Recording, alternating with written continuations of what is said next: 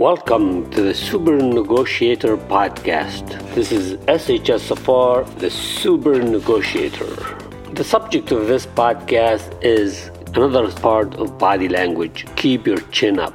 By the way, you may get my free digital copy, my book, Small Business Do's and Don'ts, when you make a small contribution in support of this podcast. Short bio about me I hold 14 US utility patents and many patent applications are in the process. I have a degree in microbiology from the University of Minnesota. I worked for huge or big, large US corporation and one Japanese one. I also run my own business on a daily base, basis. Uh, if you would like to reach me, um, creative shs now at gmail.com. Let's get going. The subject of this podcast is to be a super negotiator. I have noticed law lawyers and mediators make the same mistake. They keep their chin down. My subject here, negotiation, is face to face negotiation and not email or texting negotiation. That's not my cup of tea. Anyway, I talked before on no fear, never tell lie during negotiation, be pliable, flexible, understand the wolf pack effect, control your body language, no hand gestures, and now the chin up common mistake. Most negotiators, when they sit across a table, they put their chin down. They look weak and afraid.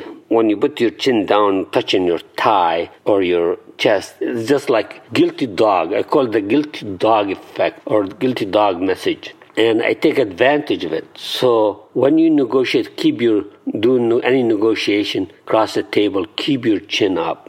In case of negotiation, send the eh, like you are not telling the truth or playing with the truth. And you know, one of my rules during the negotiation process: never tell a lie. You may twist the, the truth, but don't tell a lie. You don't want to give any body language that they can take advantage of you. So you gotta be careful. Body language is very important in any negotiation. What the opposite party is saying when the, the chin is down, you need to be careful. Most negotiators will look you into the eyes when they are bluffing and they are not telling the truth. So you need to take advantage of that. Look back at them and don't be afraid. Look back and study their eyes, their face he or she is giving you an opportunity to study his or her body language. Take advantage of it. So, unless you are reading something, keep your chin up.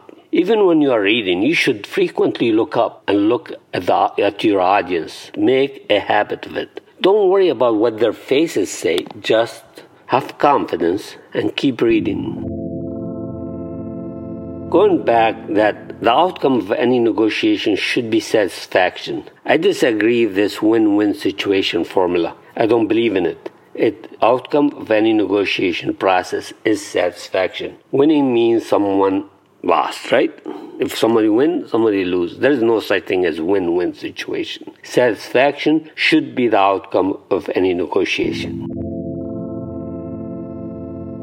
Please sign up today and donate in support of this negotiation, and I will send you a digital copy of Small Business Do's and Don'ts. If you want to be a guest on my episode, please contact me at creativeshsnow at gmail.com. If you would like to contact me, contact me at creativeshsnow at gmail.com. Until next episode, be smooth and elastic. Keep your head high in everything you do. Bye.